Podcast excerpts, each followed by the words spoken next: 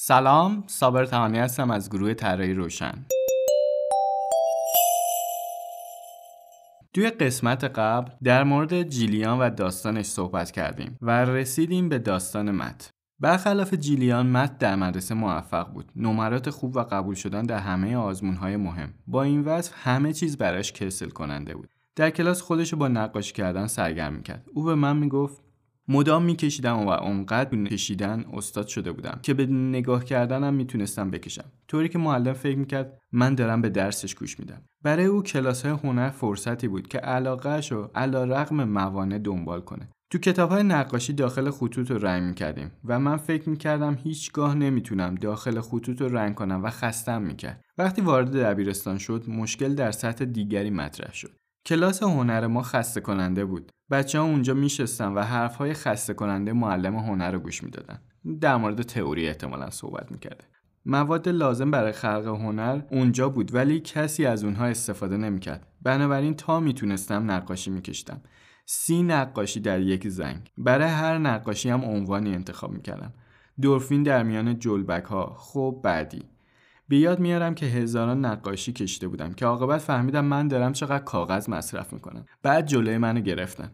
ساختن چیزی که قبلا وجود نداشته یا همون طراحیش خیلی هیجان انگیز بود. با افزایش قدرت فنیم کار کردن نوعی تفریح شده بود. اون تقریبا شبیه می‌شد نقاشیاش درست همونطور که باید باشه. اما بعد فهمید که نقاشیاش خیلی بهتر نمیشن. پس سراغ داستان و لطیفه رفتم. به نظرم سرگرم کننده تر میومد مت گرونینگ که به عنوان خالق سیمسون ها در دنیا شناخته میشه. حالا اگه داستان یا سریال های سیمسون ها رو نگاه نکردین توصیه می‌کنم که فیلم سینماییش رو حداقل نگاه کنید دوبله خوبی هم شده. سال 2007 اگه اشتباه نکنم فیلم سینمایی ساخته شده. به صورت سریال نیست ولی فوقالعاده خلاقانه است. حتما توصیه می‌کنم اگر ندیدید حتما ببینید این فیلمو بعد از این اپیزود. الهام حقیقیشو از کار دیگر هنرمندانی که نقاشیاشون فاقد مهارت فنی استادانه بود اما سبک هنری متمایز خودشونو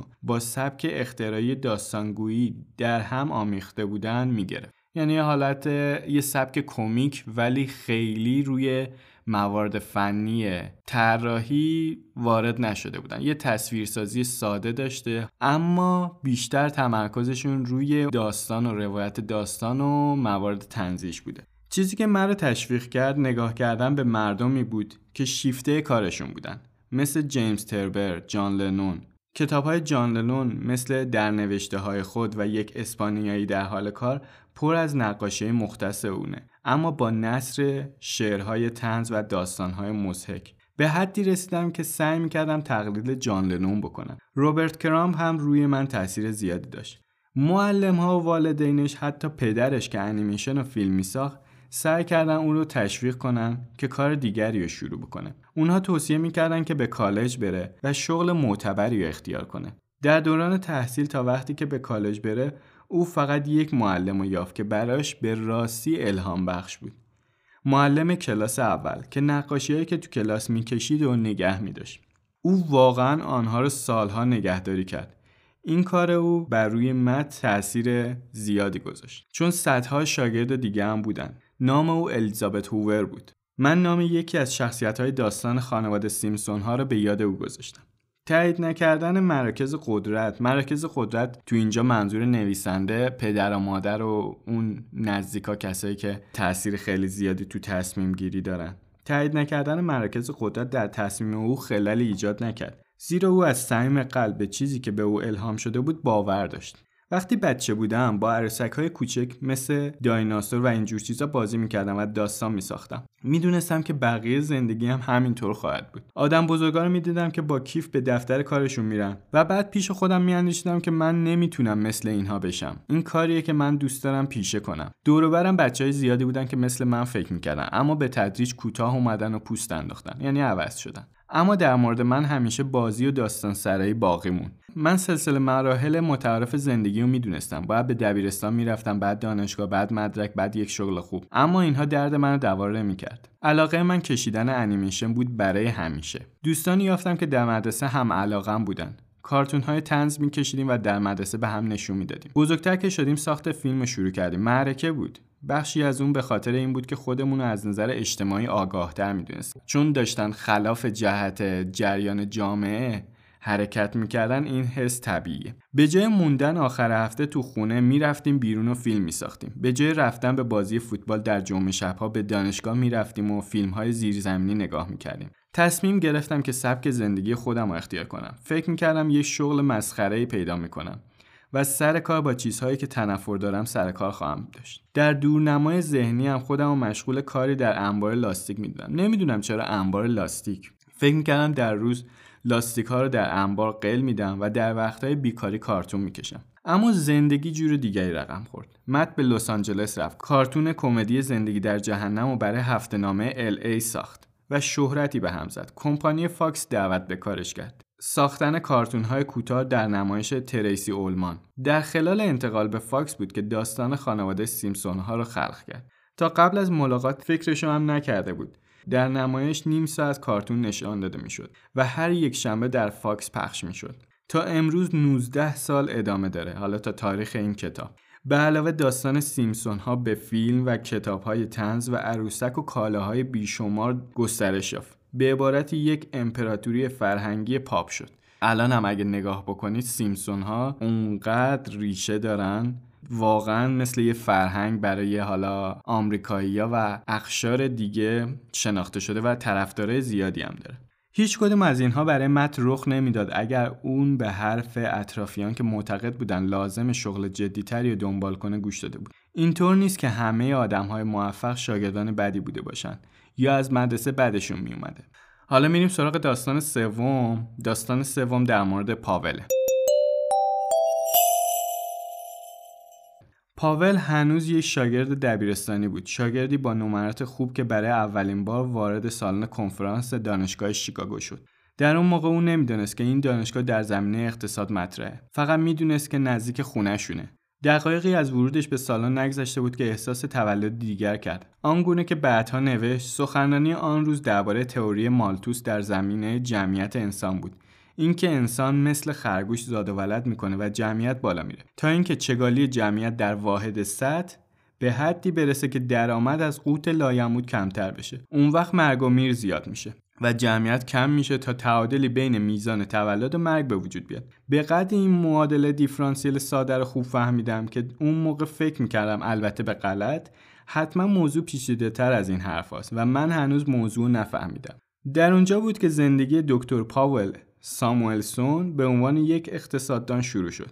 او زندگیشو به عنوان تفریح محض نام می‌بره. کسی که استاد دانشگاه MIT مدیر انجمن اقتصاد بینالملل چندین کتاب نوشته من جمله بهترین کتاب درسی اقتصاد پرفروش همه سالها. صدها مقاله نوشته و بر سیاست عمومی تاثیر مهمی داشته. در سال 1970 اولی آمریکایی که جایزه نوبل رو می‌گیره. به عنوان یک جوان زرنگ همیشه در محاسبه منطقی و حل معما و آزمون آیکیو خوب بودم. بنابراین اگر اقتصاد برای من مناسب بود باید گفت من هم برای اقتصاد مناسب بودم. هرگز اهمیت حیاتی یافتن کاری که برای شما مثل تفریح میمونه رو دست کم نگیرید. این امر باعث میشه که یه فرد متوسط به قهرمانی تو اون رشته تبدیل بشه. سه داستان و یه پیام. جیلیان لین، مت گرونینگ و پول ساموئلسون سه انسان متفاوت با داستانی متفاوت هستند. اونچه که در هر سه اونا مشترکه این پیام قوی غیر قابل انکاره. اینکه هر یک از اونها در رشته به مقامات عالی و رضایت شخصی رسیدن. به دلیل اینکه فهمیدن در چه چیزی به طور ذاتی استعداد دارن و سر کار داشتن با چه چیزی اونها رو سر ذوق میاره. من این گونه داستانها رو داستانهای ظهور مسیح نام دادم. زیرا نوعی شباهت به ظهور عیسی مسیح دارن. دنیا رو به قبل و بعد خودشون تقسیم می‌کنن. این اتفاقات ظهورآمیز زندگی اونها رو تغییر داده. به اونها جهت و مقصود بخشیده. به نحوی اونها رو به تعالی هدایت کرده که هیچ چیز دیگری نمی‌تونست اون کارو بکنه. اونها و دیگر کسانی که در این کتاب خواهید دید برای خود ناحیه شادی پیدا کردن. آنها element خودشونو کشف کردن جایی که آنچه را که خوب می‌دانیم و چیزی را که به اون عشق میورزیم یکی میشه. element طریقی متفاوت در توضیح استعداد بالقوه ماست. هرچند که element در هر موردی به نوع متفاوتی بروز مییابه ولی مؤلفه اونها یکسان مشترکه. لین گرونینگ و ساموئلسون به موفقیت های بزرگی در زندگیشون دست یافتن. ویژگی اونها صرف توانایی در انجام کار نبود. اون چی که اونها رو خاص کرده بود علاقه قلبی خودشون بودش که شناختن و در عمل به اون پرداختن. در تجربه زندگی من اغلب انسانها element خودشون رو نیافتن. پیدا کردن element موجب سلامت روح و موفقیت های زیاد و در نتیجه موجب سلامت و موثر بودن سیستم آموزشی میشه. من به شدت عقیده دارم که اگر element خودمون رو پیدا کنیم توانایی انجام کارهای بزرگتری خواهیم داشت. منظور من این نیستش که در درون هر یک از ما یک بالرین یا طراح کارتون یا اقتصاددان برنده نوبل وجود داره. مقصود من اینه که هر یک از ما استعداد منحصر به فرد داریم که در صورت ظهور می‌تونه ما رو به نقطه برسونه که تصورش هم نمی‌کنیم فهم این موضوع همه چیز رو تغییر میده. این چیزیه که در آینده نامعلوم موفقیت واقعی رو می‌تونه برای ما برمقام بیاره. در المنت بودن به این معنیه که استعداد نهفته و علاقه قلبی خودمون رو پیدا بکنیم. چرا اکثر مردم المنت خودشونو پیدا نمی‌کنن؟ یکی از دلایلش اینه که اغلب مردم تصور ناقصی از ظرفیت واقعی خودشون دارن این موضوع از چند جنبه صحیحه. اولین محدودیت فهم ما از دامنه تواناییامونه ما همگی با توانه خارق ای از تخیل هوش استعداد احساس شهود معنویت و آگاهی فیزیکی و حسی به دنیا میایم. در اغلب اوقات فقط بخش کوچکی از این توانایی ها را به کار می‌گیریم. بسیاری از مردم element خودشون رو نمییابند زیرا توانایی خودشون رو نمی‌شناسن محدودیت دوم اینه که ارتباط این توانایی ها با هم همچون یک کل رو نفهمیدیم. اغلب فکر می‌کنیم که ذهن و بدن و احساسات و روابط ما با دیگران جدایی از همن مثل سیستم های از هم جدا. اغلب مردم element خودشون نفهمیدن چون ارتباط این توانایی به مثابه یک ارتباط ارگانیک انداموار و از درون به هم پیوسته رو فراموش می‌کنه. سومین محدودیت ادراک ما از میزان بالقوه اون برای رشد و تغییره اکثر افراد فکر می‌کنن زندگی خطیه که با پیرتر شدن تواناییشون کاهش میابه و فرصت از دست رفتهشون دیگه بر نمیگردن. اکثر مردم المنت خودشون رو پیدا نمی‌کنن. زیرا در مورد توان همیشگی خودشون برای تغییر قفلت می‌کنن. این دیدگاه محدود از میزان توانایی ما با فرهنگ بومی و عقاید قومی و گروهی و با تصور منکسری که از خودمون داریم تقویت میشه. اگرچه عامل اصلی در همه موارد آموزش و تحصیله. خب این بخشم تموم شد. این اپیزود حالا نمی‌خوام خیلی طولانی تر بشه.